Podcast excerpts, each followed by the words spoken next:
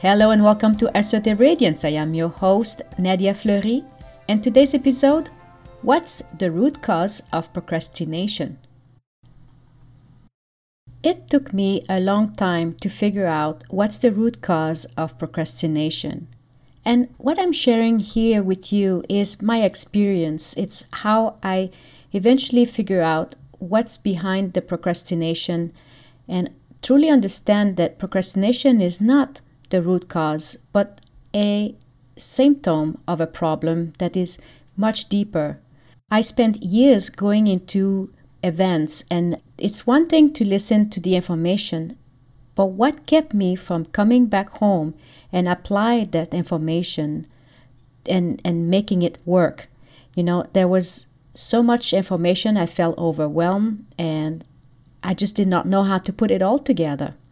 So it made me wonder why did I procrastinate on important tasks? And it led me to the creation of this diagram that you can find on www.nadiafleury.com forward slash episodes. And it is today's episode What's the Root Cause of Procrastination? So, what I pieced together is that we live in a matrix controlled by society.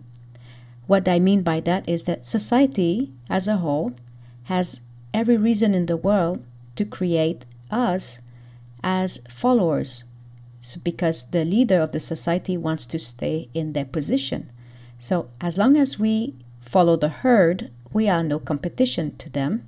So, society has a way to control us now, what happens, and this is why I say that we live in a matrix, is because the society is an illusion, and we are part of that illusion, and we have delusion within our illusion.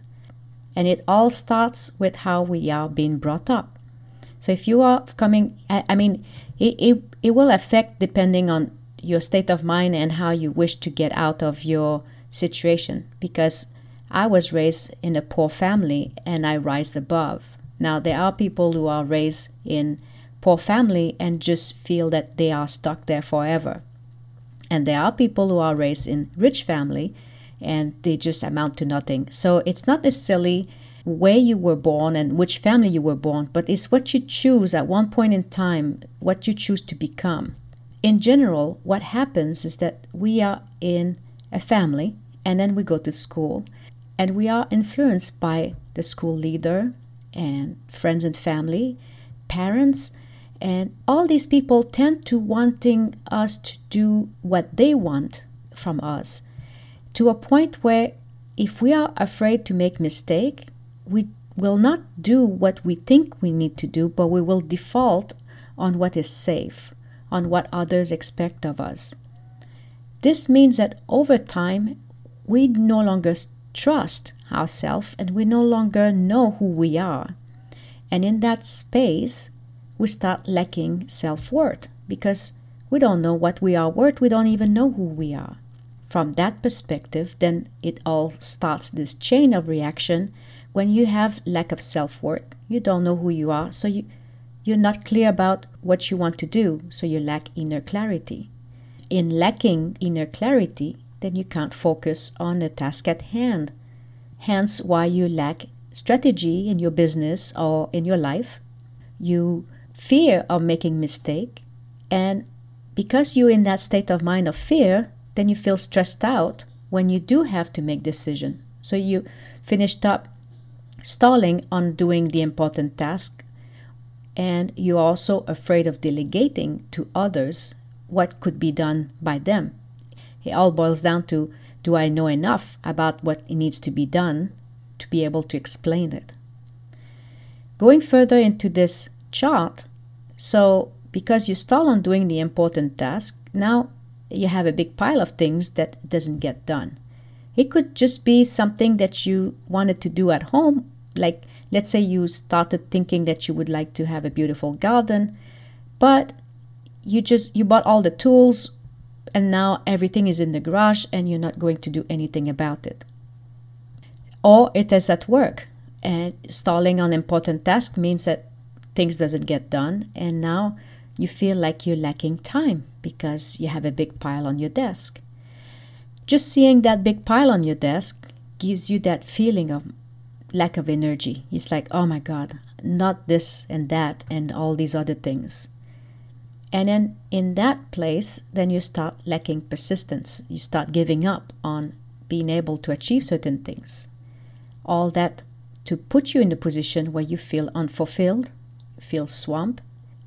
Because you feel unfulfilled, you may finish up numbing the feeling of lack with unhealthy habits like excess, excess drinking, excess eating, excess shopping, or excess in doing nothing, like excess in watching TV.